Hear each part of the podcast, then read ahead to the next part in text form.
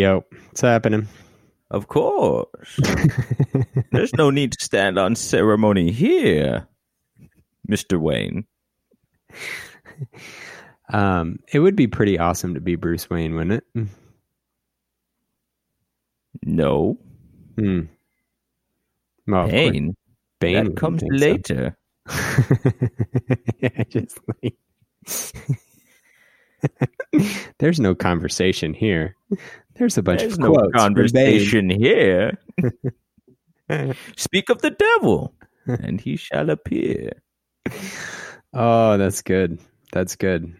You, you've definitely honed um, the Bane, the inner Bane. Watch out, world. He's coming. I'm not allowed to do it in my house, so I have to do it now. Mm. I mean, I'm in my house. I just can't do it around my wife. I've been exiled to do Bane. so good.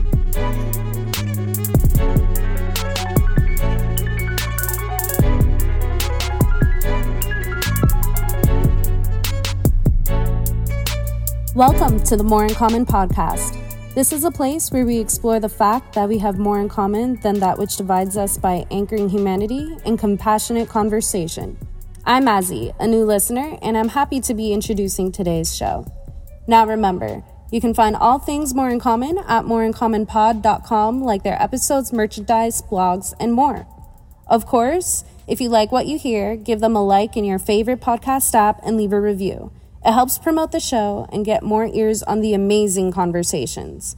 Even better, if you leave a review, we will try to read it on a future show and share. On to today's episode as a part of 2020, A Decade Possible. This is season three, A Pursuit. Today, the guys are with Teresa G. Teresa has a great personal story that certainly inspires going forward and making things happen in life. In this conversation, they talk about a lot of things, like making the jump to entrepreneurship, coming up in a low income family, standing up for herself, being anorexic, being mixed, her podcast, and what led to her start. Enjoy today's amazing conversation with the Teresa G.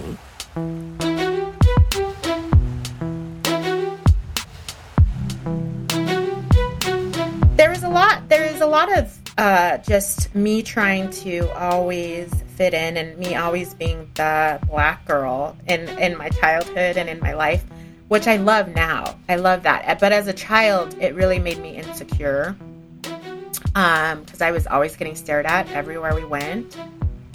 And um i was always the odd one out. And um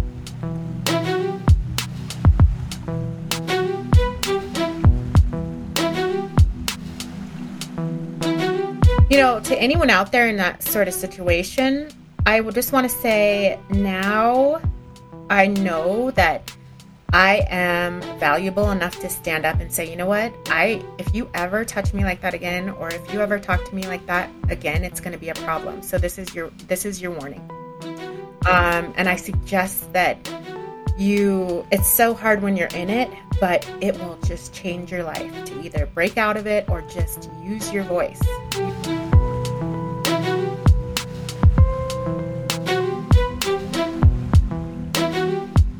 Welcome back to the show. Today we are with Teresa of From the Good with Teresa G podcast. Uh, Teresa is a mother, wife, activist, entrepreneur, and lover of nature.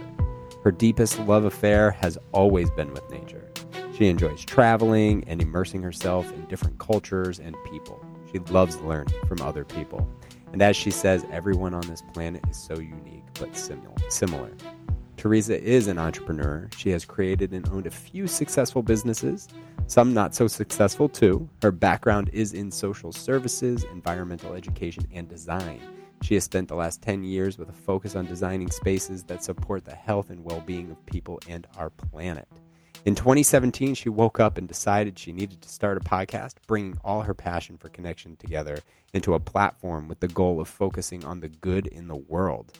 The podcast inspires, rewires, and educates, exploring the opportunities that current global, societal, economic, planetary, and health challenges have created. Thanks for joining us, Teresa. I'm excited to be you. here. Thank you for asking me to come on. Absolutely. Well, thank you for joining us. We're super excited. So to kick And off, actually, I think technically you reached out, and I was just slow to respond because I never checked the DMs like I'm supposed to. you were super gracious and super patient with me, so I appreciate that. Well, remember you sent me a video on Instagram. It was the first video I got on Instagram, actually, and it was I don't know when it was, and you're like, "Do you want to be on my podcast?" And I was like, "Whoa!" And then I said, "Do you want to be on my podcast?" And you said, and then you never responded. Oh, that's why. You know what? That's why it took. And I was thinking, hmm, maybe he doesn't want to be So on we- the podcast. so the answer is yes. So the answer. So the answer. That, so that's now I remember. Um, yeah, when you asked that question, basically I got scared and went away. Uh, because we've only I sensed we've that. only done one uh, podcast interview, and that's a goal for later this year. But uh, at that moment, I was absolutely not ready to talk yeah. uh, on a podcast. and that, So- I totally respect that too. You know, I mean, I'm totally fine with that. But you're always, but but I didn't realize it. Come on. well, we we would love to. Mhm. I, I didn't realize it though, because it because now I would just say, "Hey, I'm not in a place to do that," but then I just like tucked my tail and just like ran like a Well, just disappeared. I think that's totally no answer. acceptable. I think that's totally acceptable, and, and I I respect that fully. I love So, that. but you you know, I, you guys do have open invitation because anytime I listen to your podcast, I'm like, darn, these guys, I need to get them on. Need to under, you know, Well- it's like you guys are special. So, thank you. Thank you. We appreciate that. We'll need to. We'll definitely need to coordinate that ASAP. Um, I'm excited. So, but to start today's show, Yeah.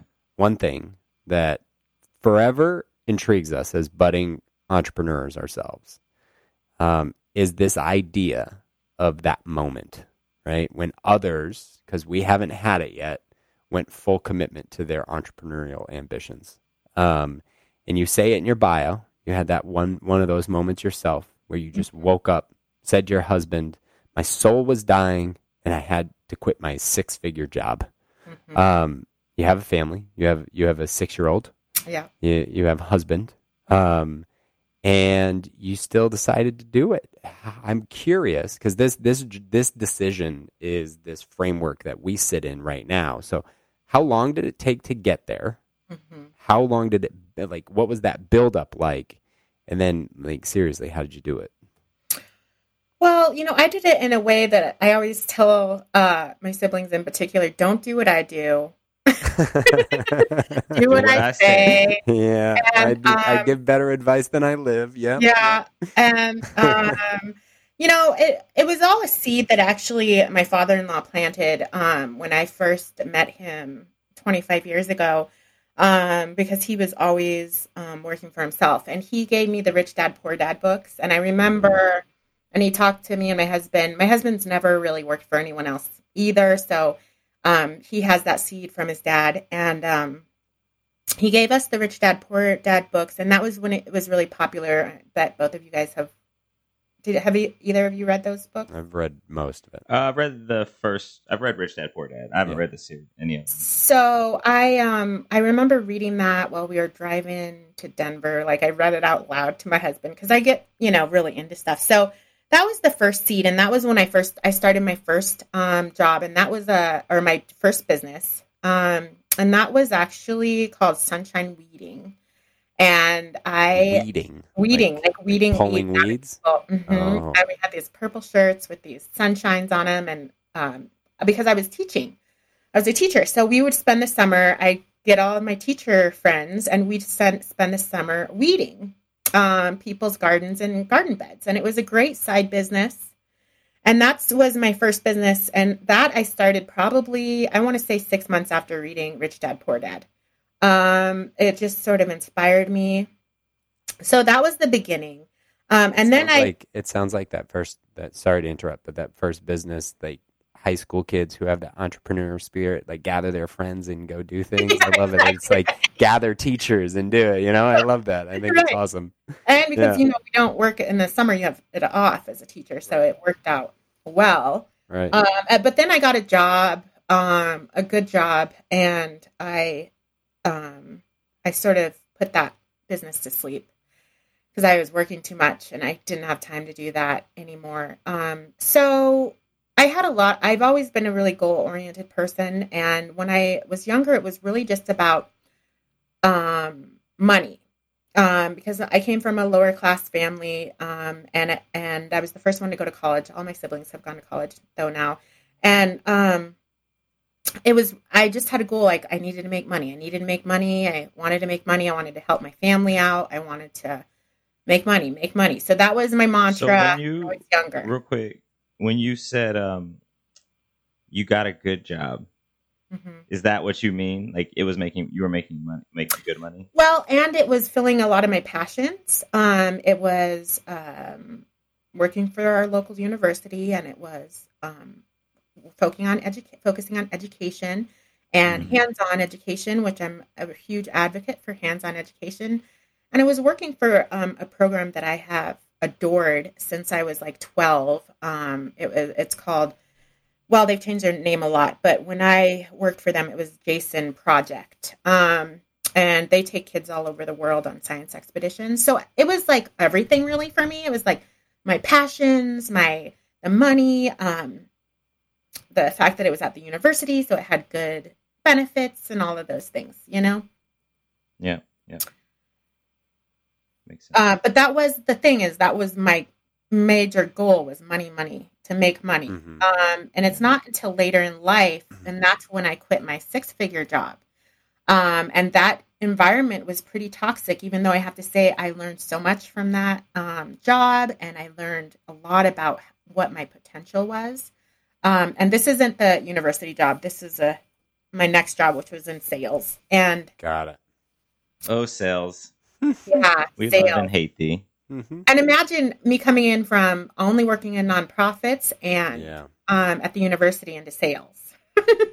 so Yeah. it's like That's a, that's a shift. that is, that is a shift. And, and and I and I give it. You know, we're just blanketly talking about sales. Not all sales organizations or companies are toxic or bad, oh no, But the job itself definitely has some parallels across all. but it has that that like that's the the the je ne sais quoi. It's the feeling. Like you say sales, everybody's like, ugh, Ugh, yeah. like Ugh. used car. Like ah, mm, I don't want to talk to a salesperson. That sounds horrible. Uh, question: How long were you at the was it was the Jason Project uh-huh. or the university?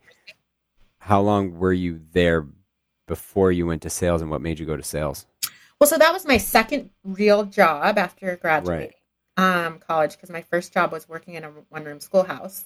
Um, so I, I don't know. I think I was there for like three, two or three years. And what happened is that that foundation was changing and evolving. So my actual role wasn't really going to be needed anymore. And um, Mm, and I went into sales because you know as you make money, your expectations go up higher. Then you're like, okay, so Mhm. now I'm making what you know forty thousand dollars a year. So now I want to make a hundred thousand dollars a year. You know, and that's just how that's what we all work off of. You know, as we climb the ladder. So I think Heard one of my somebody explain it is the there's the, the theory of the hedonic treadmill, which is like I got a Civic and it's really nice. Now I want to, you know, whatever the SI, the next version. Like I want to make more money. It's the, exactly. the treadmill that we're all on. Yeah. Exhausting. Exactly. So, yeah, and I had a girlfriend that I had graduated with and she, um, college with, and she was talking to me about her job, and it just happened to be, such they were looking for someone, and, um, and it just happened to work perfectly. So I started there before I'd even quit my other job, and Mhm. and and it was a really powerful experience overall. So I guess I'm going to mostly focus on the positive um, of that good. I experience like that.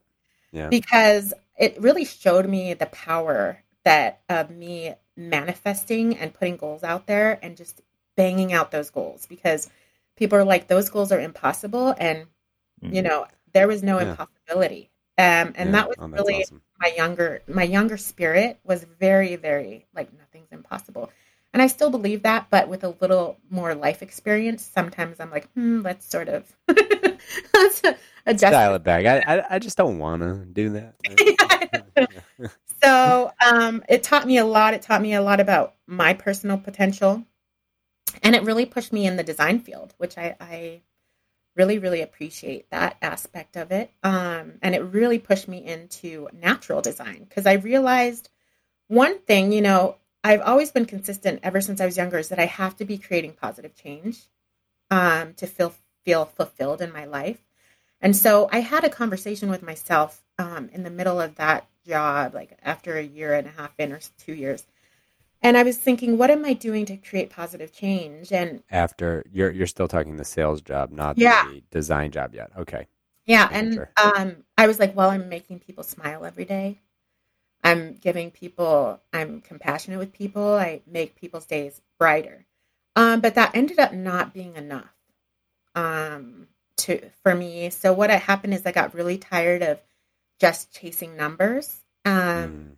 and just putting those numbers as like the master of everything. And I felt like um, it was it was there was a lot of um, sexual undertones, and I just didn't know how to deal with that coming from a um, you know educational background and a university background. I didn't know how to deal with that, um, and so um, I and I didn't I didn't really know how to stand up for myself as a woman. I didn't understand how to stand up for myself. I was younger and now would be a totally different experience. Like, come on, I will put you right in your place. no If problem. you don't, Yeah. if you don't mind, I know you wanted to stick more to the positive, but I'm curious because this is not the first time that this has been brought up uh, by a woman on a podcast. So sexual undertones, like, can you give any examples or or, or Hey, what did that explain look like what what it feel like or what like yeah what did Yeah. that mean for you as a woman in sales? Yeah. Um, well, my workforce it was very sexual, and there was a lot of alcohol involved in the socializing um, of the company, of the mentality of the company, um, and so a lot of um, inappropriate things would happen, and inappropriate things and inappropriate advances, and um, I didn't even know how to handle it. I'll tell you honestly, I just didn't know, and I'm teaching my daughter at a very young age that you are in charge of your body and immediately when you feel uncomfortable you voice that immediately. Um i never i just didn't i didn't know how to respond. So i would just let things go or even you know just go along with them. And it would get to the point where i was like do i tell my husband or and then i'm like he will make me quit right away and i've never made this mm. much money and it's going to turn into mm. a huge thing and i live in a small mm-hmm. town and um, there was a lot of that. And now i'm I appreciate that experience because i now know what exactly i would do you know? Did you did what did that I mean it sounds like there was a lot of emotional psychological struggle with that. Like how long did it take you to to manage through to the I mean obviously you have a, a strong perspective on it now and there was a good learning but what did it take you to get there?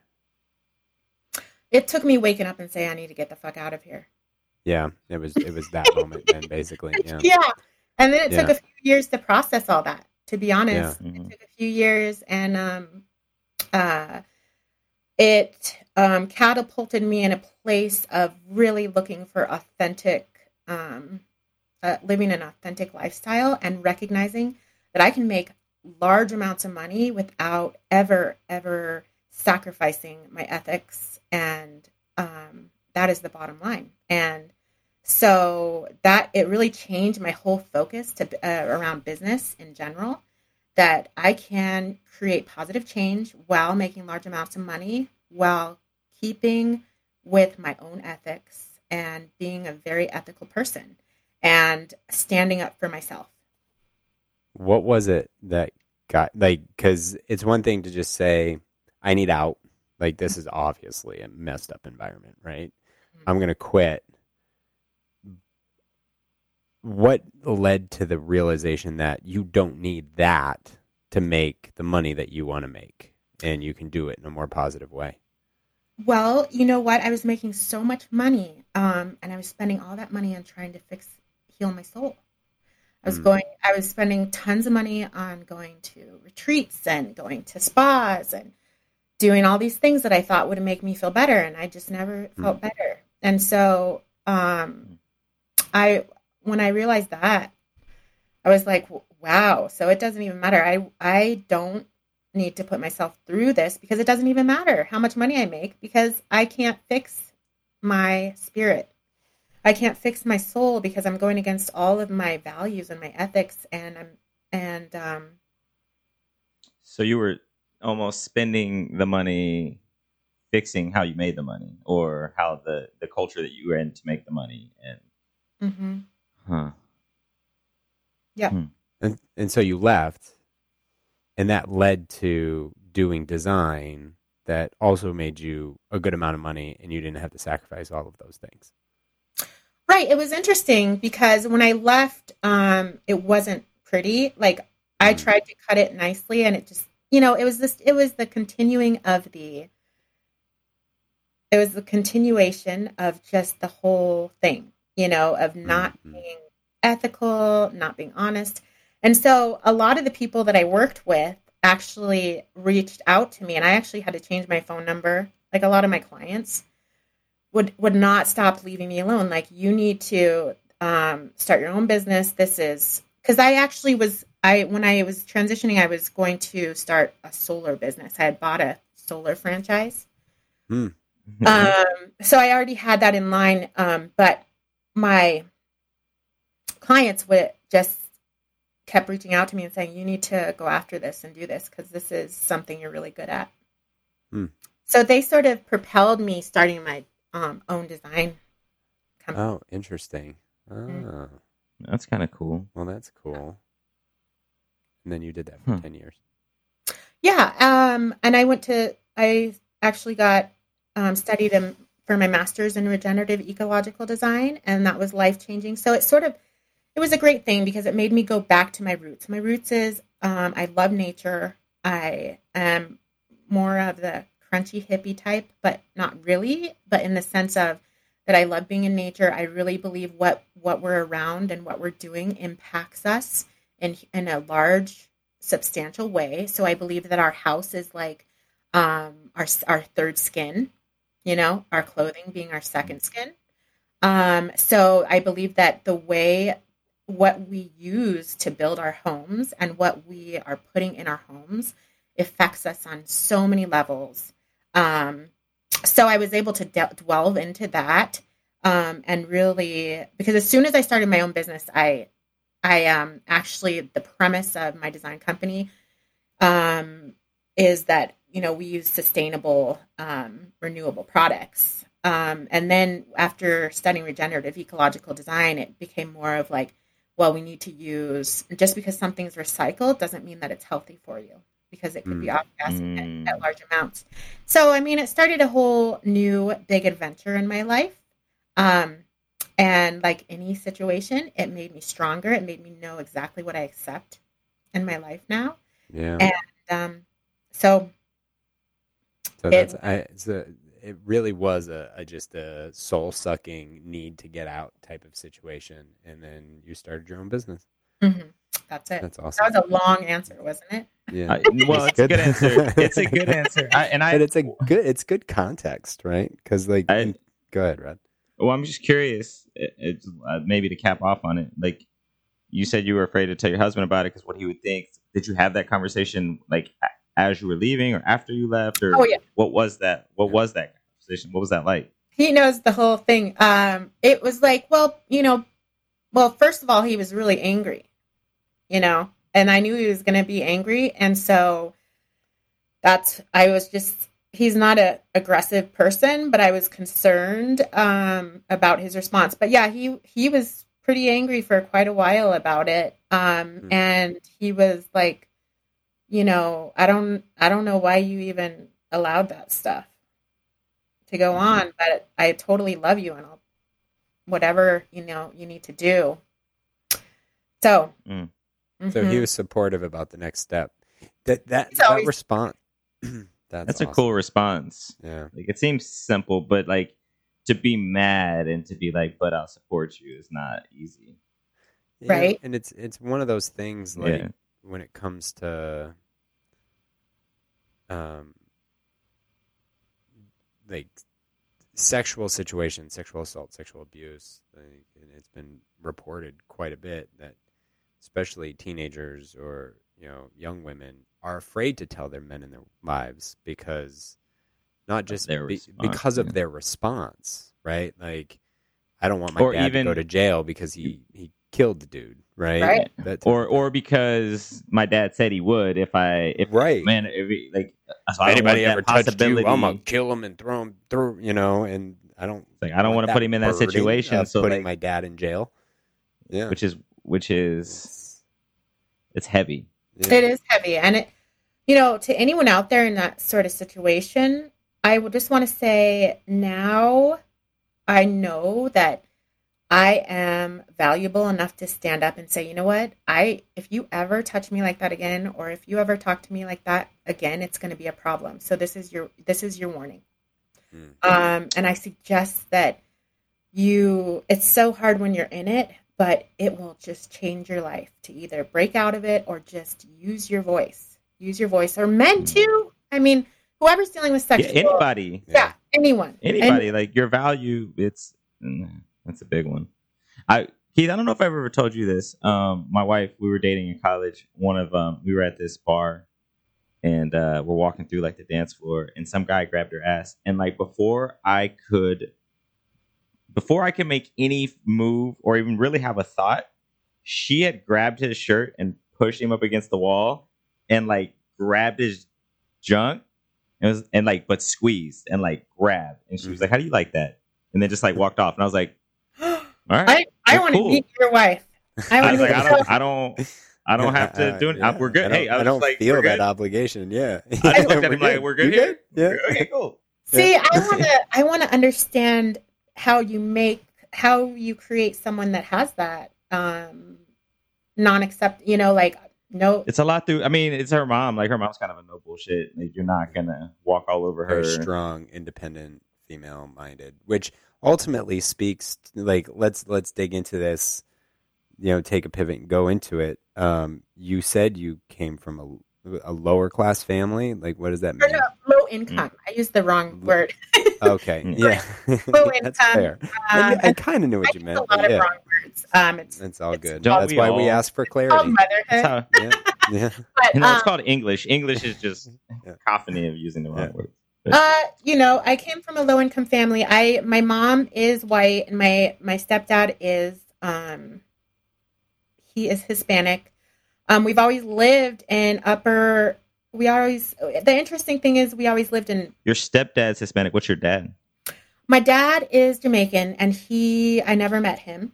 Um so but we always lived in really white white areas. Um so part of and I you know, I think that part of my not using my voice is always just have wanting to fit in. Um I went to Columbine High School. Um I was the only Oh, black really? girl there.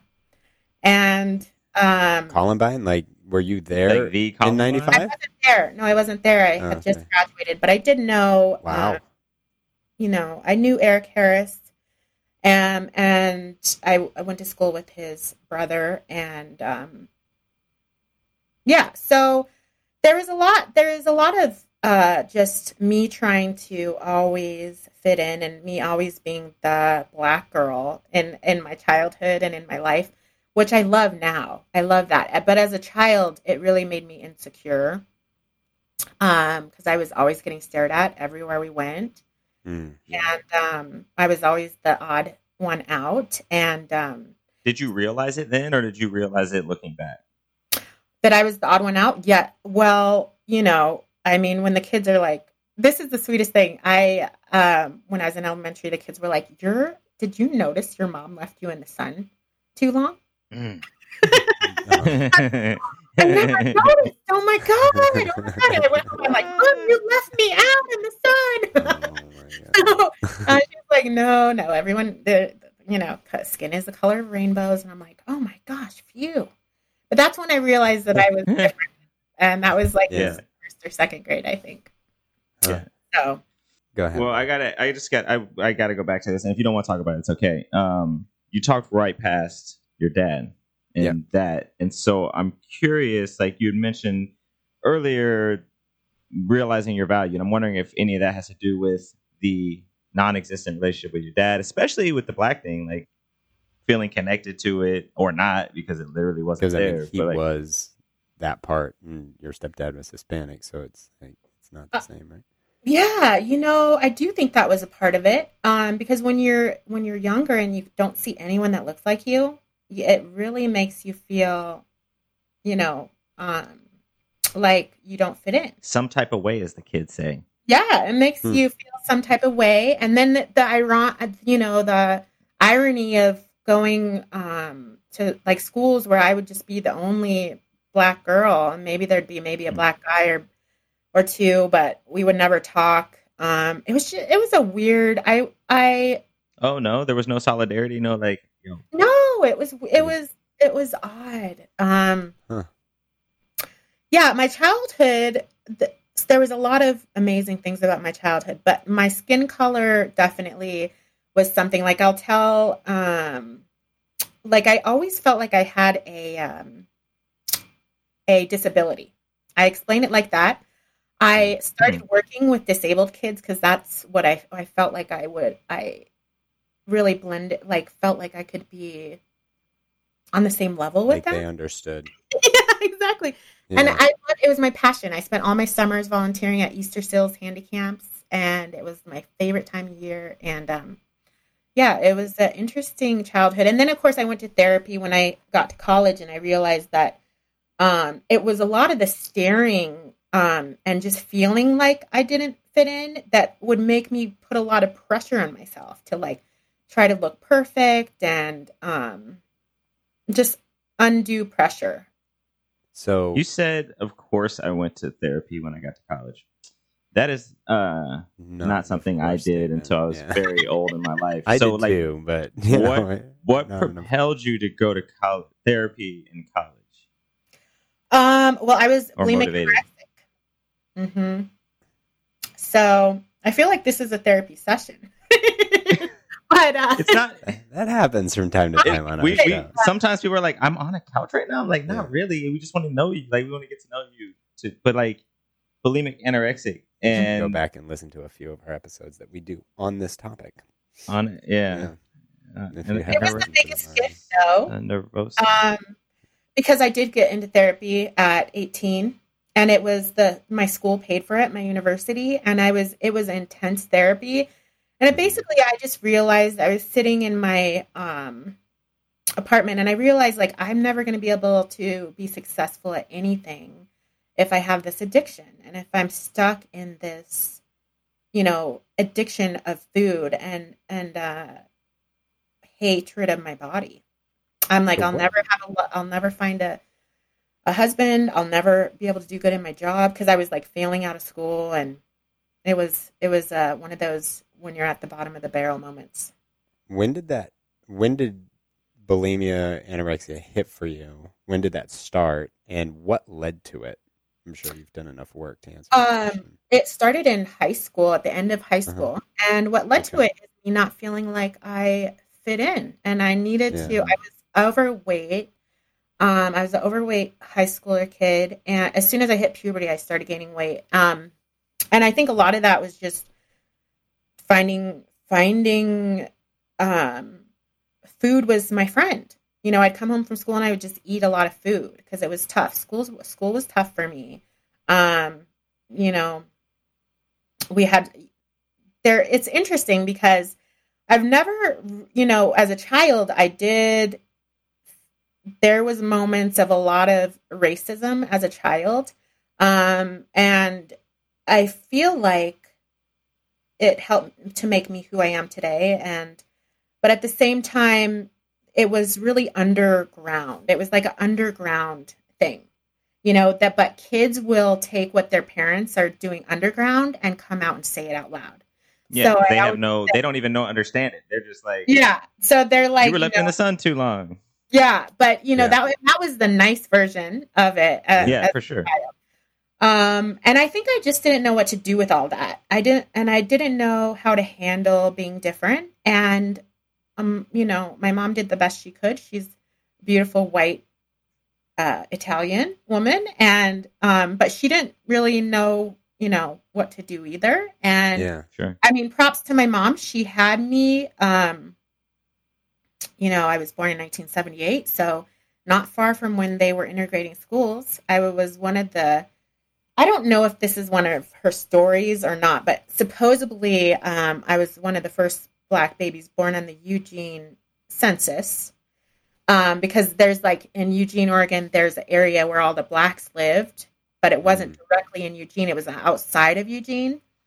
Mm. And so she, I mean, just I can't imagine bringing in a child and with all that contentious time going on, uh, and especially living as a white woman your whole life, so not really understanding the underlining, um, the underlining. And reason. Oregon- Oregon in general has some- exposure is different. Oh, a lot of it has some Portland? real strong race i- issues. Portland, boy.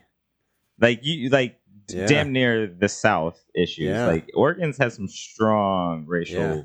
divide, and They still really does. do. Yeah, even Which you don't. Which I, I'm from Indiana. I did not know until I moved to California. I did Yeah. not know this about Oregon.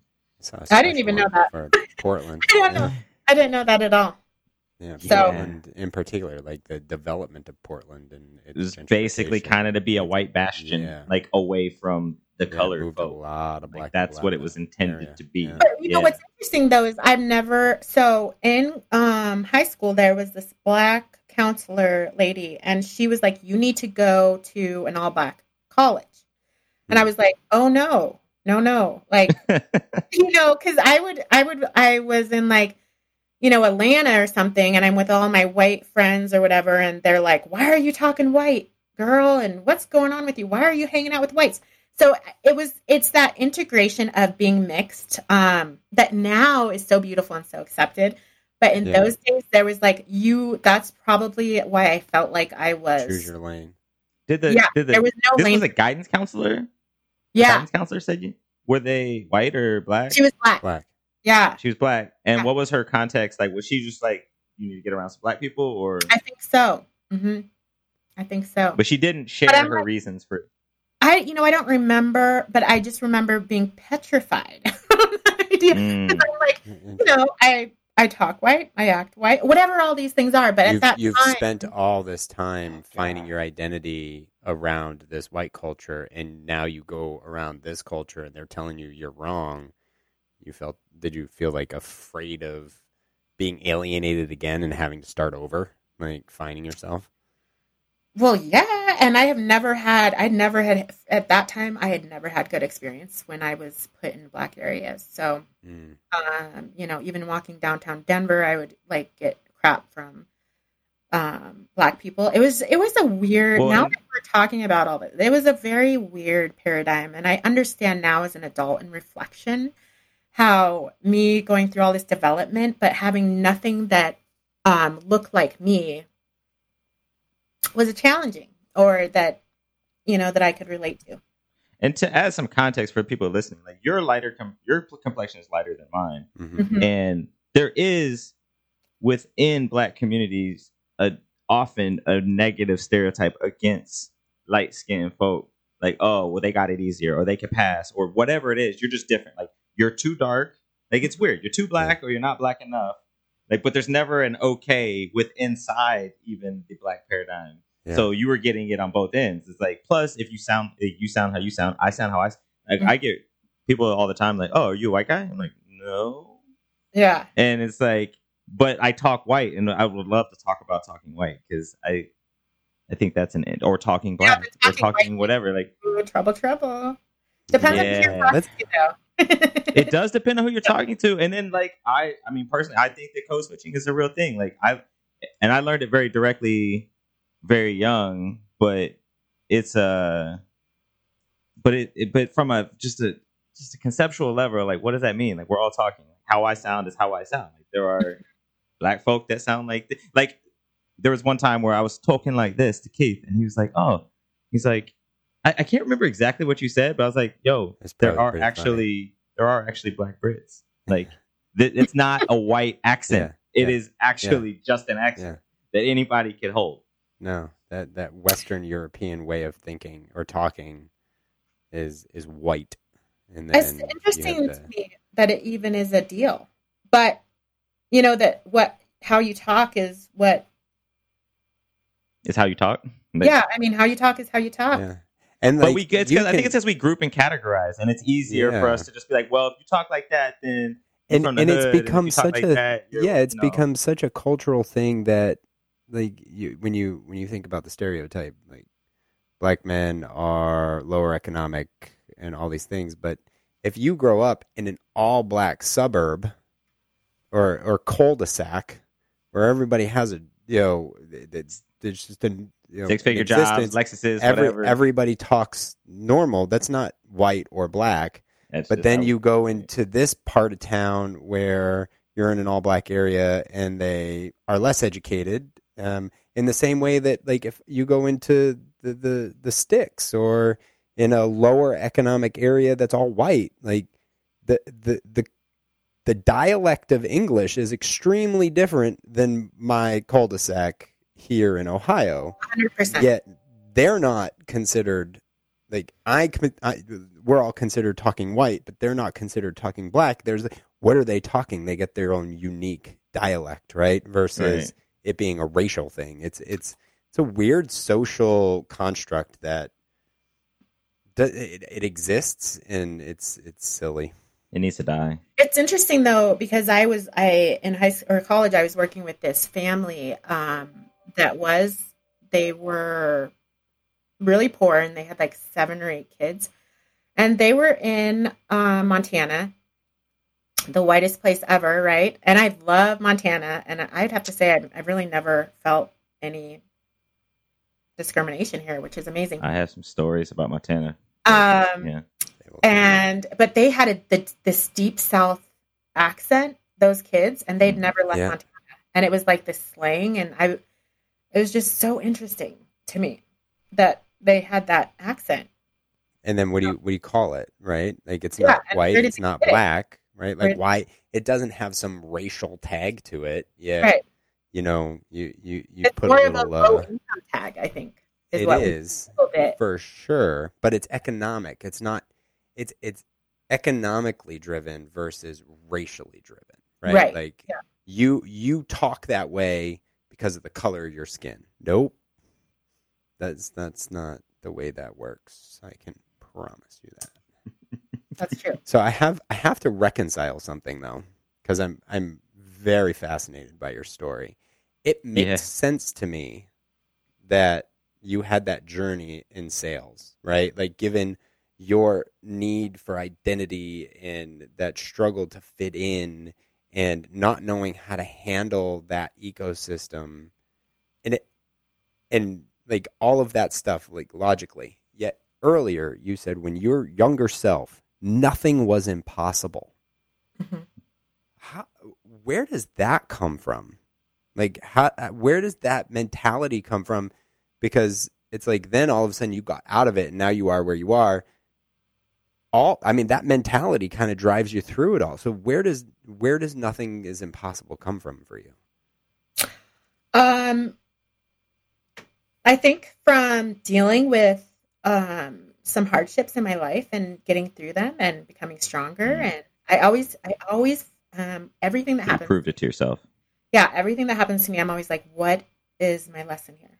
What am I supposed to learn that I can take who on? Who taught you that who taught you that who mom. taught you to ask that question Probably my mom. your mom Yeah. yeah Mhm. How did she do that? I'm curious. Like as a parent, like I- wanting to impart these things on my children. I yeah. she would just say that. Like it was like she's not the she um she was never you know like we won't sit here and feel she's a feel bad for ourselves. We will be proactive and part of that proactive response was like what did you learn from this? What do you think, you know, you can do to make sure this never happens or what would you do? It was always a proactive response. How was she then? I mean, through especially like anorexia and bulimia, uh, it can be hard when someone says like, "What are we learning from this?" Like, how was she during that period? That was a tough that was a tough period for her because i think a lot of the loved ones in my life were just frustrated like just it's frustrating to observe someone you love doing that to themselves um yeah. so that one you know that's when we had to call i'm think that's why i'm so thankful i had the therapists I had because they were able to help me recognize a lot of those issues were from the fact that I never felt like I belonged. Um, that was the core issue there, you know, and they were able to teach me how to um, love myself, you know, for for my differences. And I know I don't even know how they did that, but you know, I came out of Dang therapy. it! That's what I was gonna ask. That's next. let's say for for those listening who might Yeah. for those listening who might need the same uh, information, like what was the journey of learning to love yourself? Uh, Because maybe I some walked pieces out of that two year or three year um, intensive session. I had this amazing therapist, and I can't even remember her name.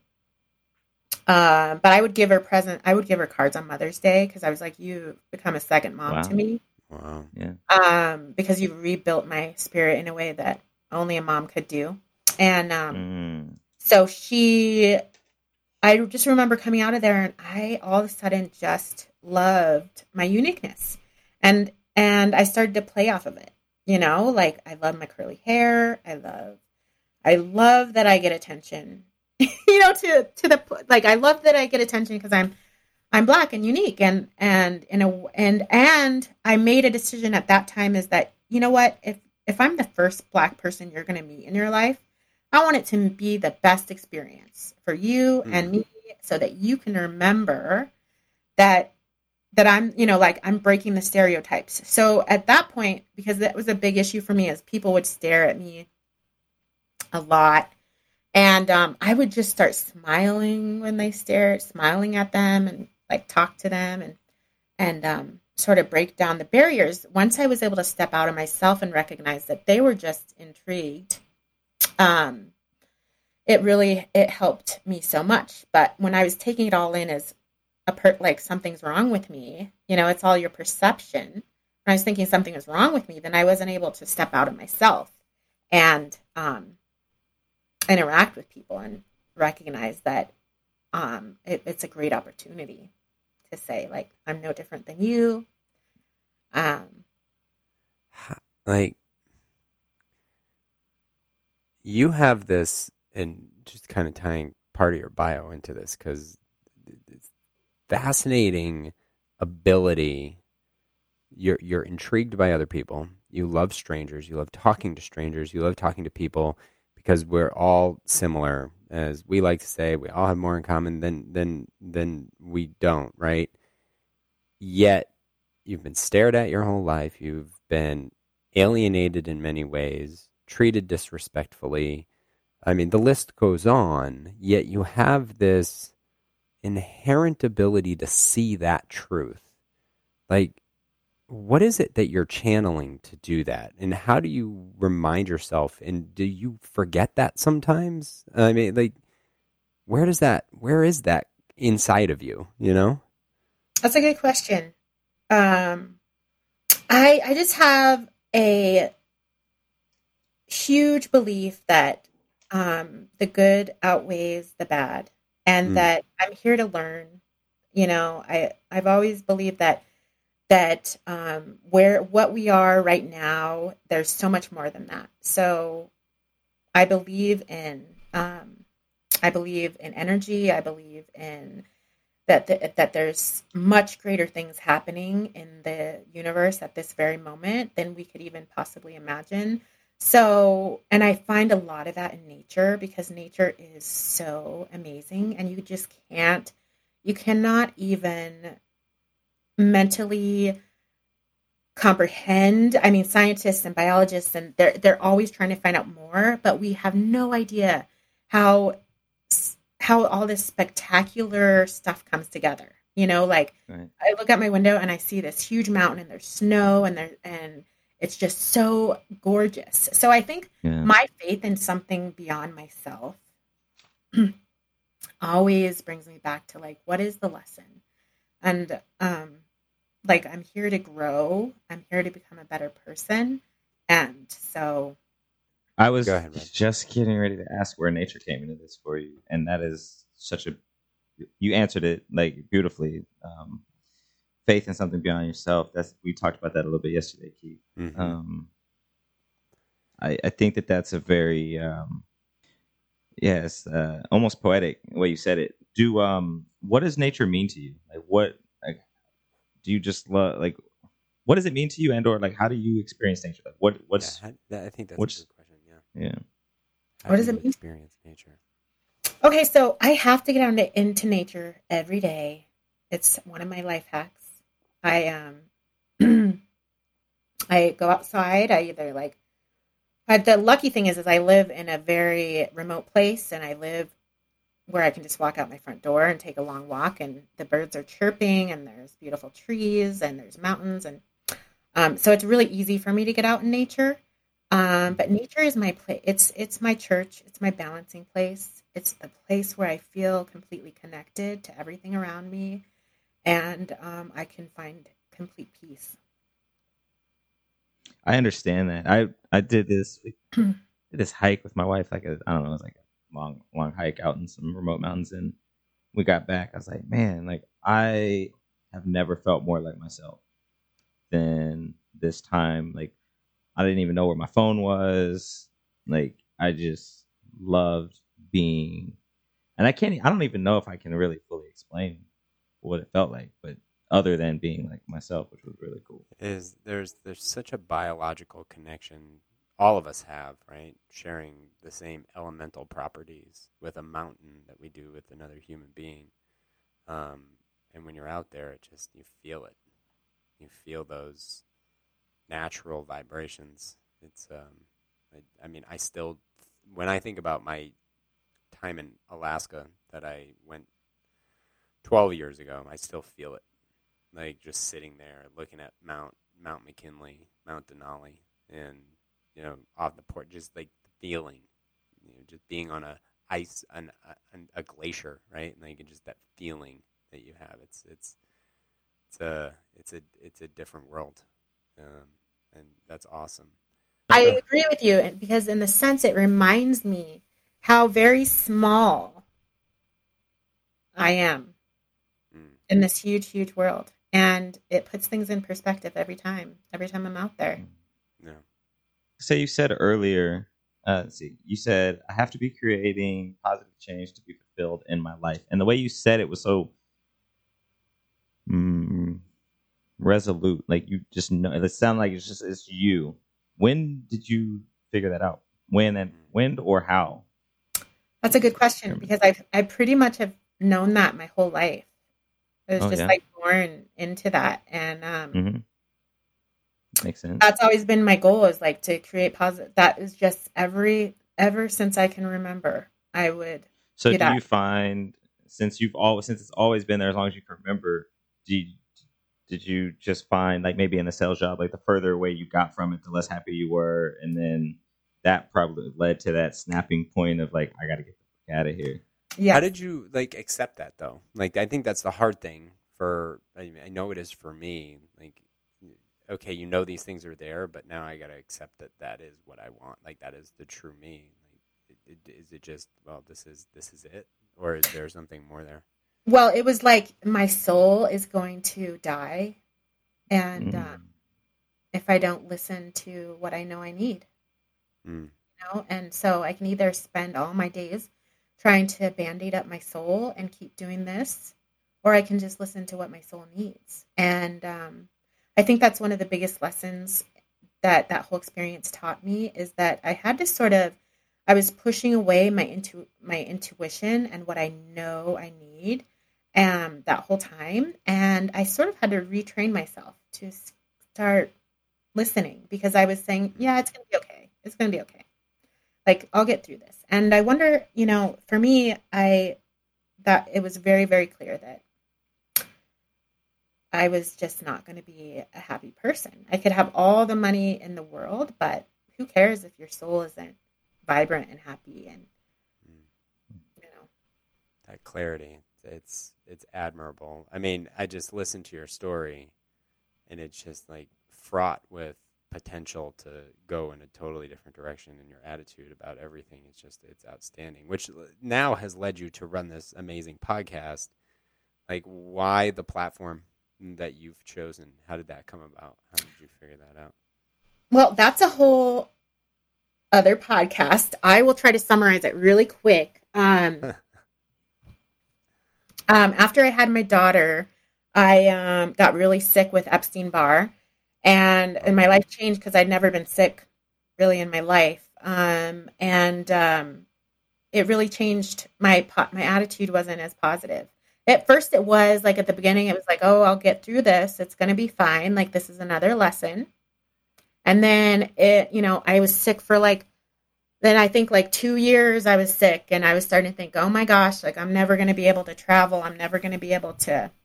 I mean, I was so sick, I couldn't really function in society. I couldn't walk. I couldn't do my daily walks. I couldn't um, work out. I, um, yeah, so that was a really hard time for me. And um, what happens is that your brain gets in a loop cycle. Um, that actually creates a fight or flight response. So when you get super sick or you get poisoned or you get um, a really emotional traumatic event in your life, basically, I've had every one of those events. Um, I found out later. So um, basically, quick story. I was super, super sick. I just wasn't getting better. I, my immune system was just getting, catching all these sort of things. And my diet was so clean and I was on great vitamins and I just reached the bottom um, and was exposed to a program called DNRS, Dynamic Neural Retraining Program. And um, they teach you that when you have really, when you get really sick with Lyme's disease or Epstein Barr, mm-hmm. that your body actually goes in a in a loop system and it becomes in a, in a fight or flight response, a constant fight or flight response. Is that is parasympathetic? Mm-hmm. Yep, that is. Um, it's a limbic system, is how they define it. It's a limbic system response.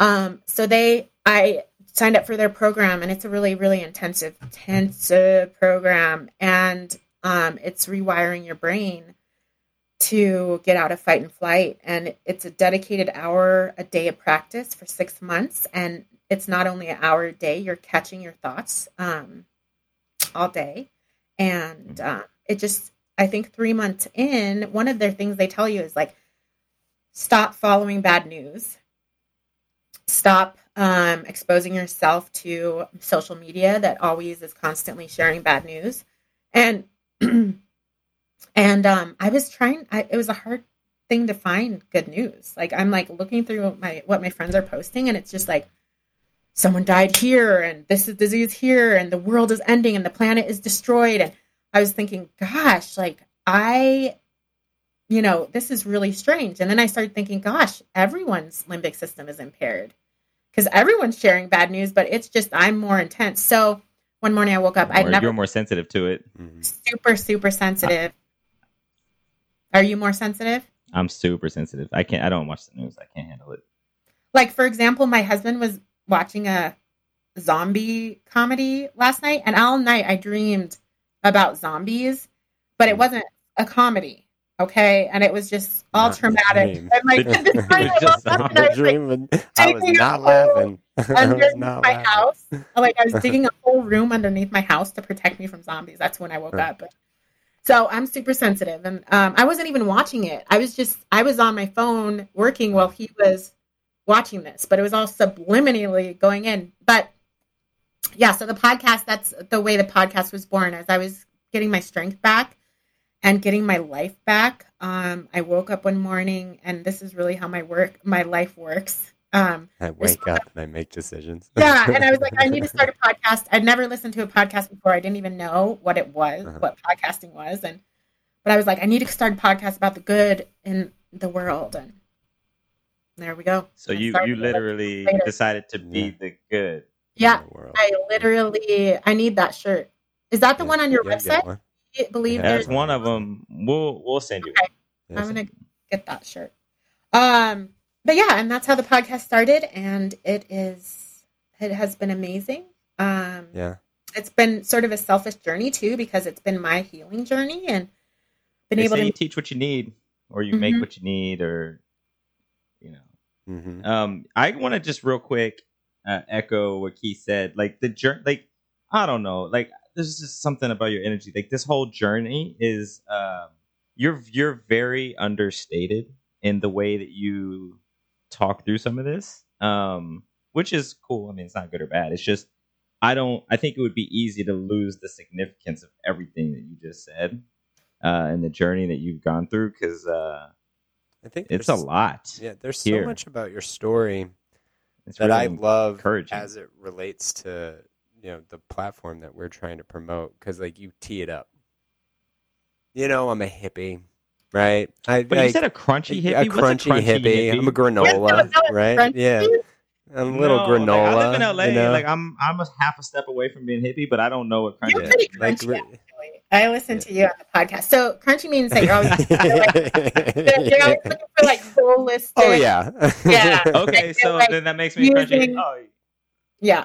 You're Yeah, totally I'm all yeah. I just I'm all about my mushrooms and turmeric. Let's go. yeah. yeah. and and like you, you come on so instantly um you know you can and i'm not me but like just like oh here we go what are we going to talk about and it's like oh but i'm an entrepreneur that believes that you know nothing is impossible. It's like okay but then you grew up lower economic status. You battled a lot of struggles and all of this stuff in between then and now. And it's like oh like there's so much relatable to you regardless of of where you come from. And i just i i thank you for sharing your story Yeah. um and and sharing and being vulnerable and opening up a lot of those things um because you know i don't know how often you talk about it publicly but um it's it's all awesome especially for the you know our audience and what we talk about a lot so um but we're coming to a close Well, you guys are awesome.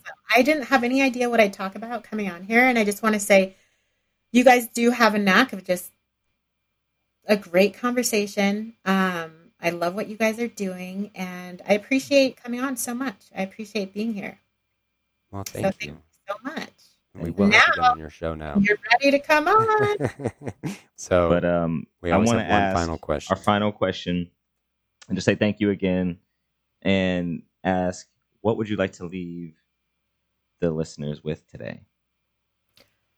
I would like to say believe in yourself and that anything is possible. And if you have a dream, dream that dream every day. Wake up and visualize your dream every day. And that is, it will come to pass. It will come to pass. Just make sure you're dreaming every day.